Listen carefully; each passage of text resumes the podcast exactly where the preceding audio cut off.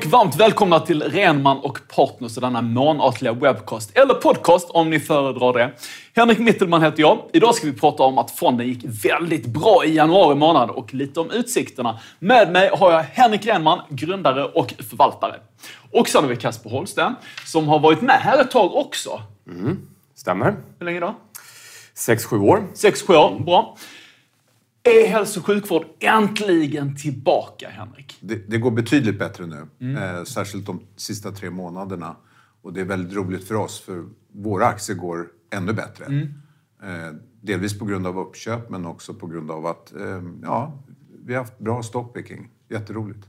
Grattis till det. Men jag vet att ni jämför inte med några index och sådär. Det kan jag förstå. Men, men för många som är intresserade av fonden så är det ju liksom fascinerande att nu ser vi liksom hälso och sjukvård, inte minst er fond då, som lyfter. Stockholmsbörsen i januari var minus en och en halv procent. Mm. Men vad säger det?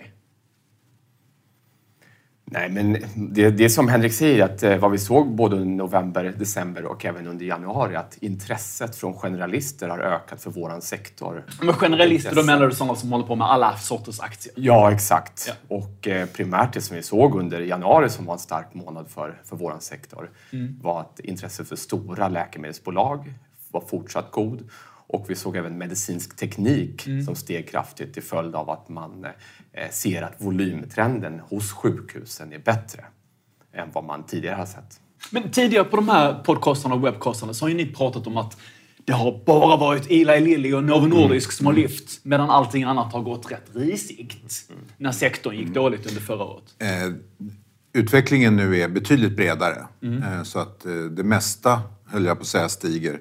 Det som har gått sämst eh, just i januari är bioteknik och det som heter managed care, alltså försäkringsbolag. Mm. Men någonting måste alltid gå lite sämre. Ja, ja. Mm. Alltså relativt ja, världen. Så vi har, vi har en bred eh, uppgång och det känns väldigt eh, stadigt. Känns väldigt stadigt. Ja. Det betyder att det kommer bli ett bra år? Ja, jag tror det. Eh, jag, jag har gjort den liknelsen förut och jag gör den gärna igen. Det här påminner om 94-95. Mm. 94 eh, hade man stora räntehöjningar, folk var lite spakade, det var ett mellanår på börsen. Och sen blev 95 ett fantastiskt mm. börsår trots att räntan inte sjönk särskilt mycket. Och jag tror att folk är helt eh, fel fokuserade på eh, att räntan måste gå ner för att det ska bli bra börs. Det behöver den inte. Eh, Men då är det väl lite spännande det vi har sett nu under den senaste veckan? Alltså jag tänker, vi fick jättefina arbetsmarknadssiffror mm. i USA. Mm. Räntor gick upp lite grann. Mm. Man tog bort någon sänkning hit och dit. Ja. Men det spelade ingen större ja, roll. Nej, och det, det kommer vara så hela året. Vi kanske får en räntesänkning till sommaren. Mm. Det kommer antagligen vara bra börs i alla fall. Eh, sen är det ett valår. Och det kan naturligtvis eh, spöka. Ah, ja. Men, men, eh, nej, men vi tror att det blir ett bra börsår. För makromässigt är det väl, jag menar, vi har pratat här om de senaste mm. månaderna att det är lite grönt ljus. Jag menar, trenden är intakt. Inflationen ned, mjuklandning, centralbanker sänker räntan. Mm. Men sen ifall det blir sex eller sju sänkningar eller tre, mm. det kan vi leva med. Det är nästan bättre med färre räntesänkningar för det tyder på att ekonomin är ganska bra. Ja. Och vi vill ju ha bra ekonomi. Ja. Eh, det är ju bra för vinstutvecklingen. Mm. Vad vi inte vill ha tillbaka är inflationen. Nej. Men det är ingenting som pekar på att inflationen är på väg upp. Nej. Folk oroar sig för det, men det, vi ser det inte riktigt. Nej. Den här bredden, Kaspar, mm. i liksom att nu kommer din favoritsektor, medicinsk teknik, som Kaspar bevakar, mer än någonting annat. Nu kommer den, nu lyfter den också. Det var en av de bästa sektorerna i januari. Det stämmer. Mm. Eh, verkligen, det var en sektor som kom tillbaka och vi såg ju, vi har haft den här diskussionen om GLP-1-vinnare och GLP-1-förlorare som Eh, började egentligen. Alltså diabetes, obesity? Eh, Exakt, de preparaten för eh, obesitas-preparaten. Då, då. Och eh, det började egentligen i sensommaren då, då, när, man, när Novo presenterade data och eh, man bedömde att nej, det, här, det här är i stort sett slutet för medicin tekniksektorn ja, att volymtrenderna skulle... För att ingen, ingen skulle längre behöva gå till sjukhus? Exakt, eh, mer eller mindre så. Eh, I alla fall skulle en stor del av volymerna försvinna. Eh, så visade sig inte vara fallet, Nej. vilket eh, var vår eh, syn också på det hela. Och nu har man i takt med att bolagen har rapporterat och vi har fått de första eh, stora rapporterna från både medicinsk teknik och även läkemedel. Och vi ser tendenser att volymerna är starka och man bedömer att 2024 ser, ser, ser starkt ut på på det hållet också. Så att eh, sektorn mår bra. Den mår mycket bra. Bra, det gillar vi att sektorer mår bra. Ska vi gå in och bara dissekera januari månad helt kort? Vad gick bäst?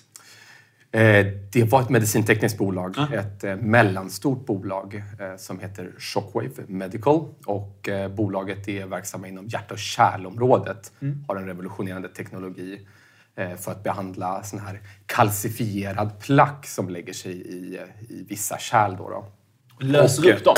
Exakt, så skulle man kunna uttrycka det. Och eh, helt enkelt det goda sentimentet för medicintekniska sektorn med de stora medtechbolagen som är mer kommunikativa kring hur kapitalallokering ser ut. Eh, förvärvsmiljön ser godare ut. Det var en bidragande orsak.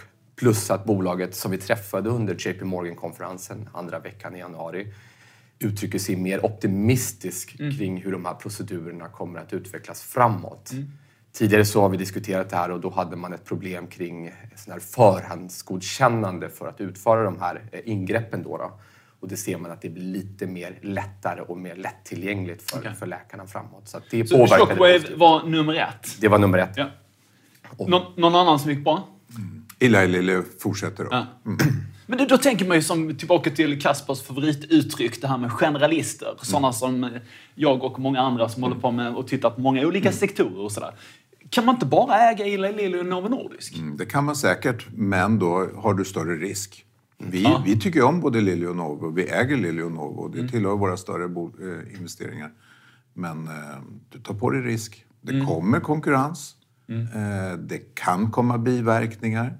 Ja, Alltså, man, så fort man är nere på enskilda bolag så, så tar man på sig volatilitet. Och det är det som är styrkan med en fond. Att vi, det går bra trots att vi äger många Ja. bolag. Ja. Och Hur många bolag äger ni nu? Ja, ett, eh, ungefär hundratal. Ja.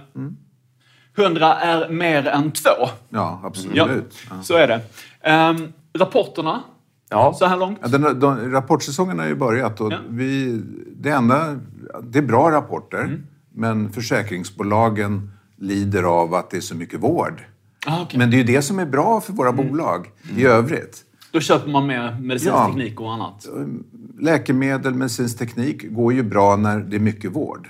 Men det är inte bra för försäkringsbolagen. Mm. Nej, det är klart. Ja. Nej. De vill inte betala.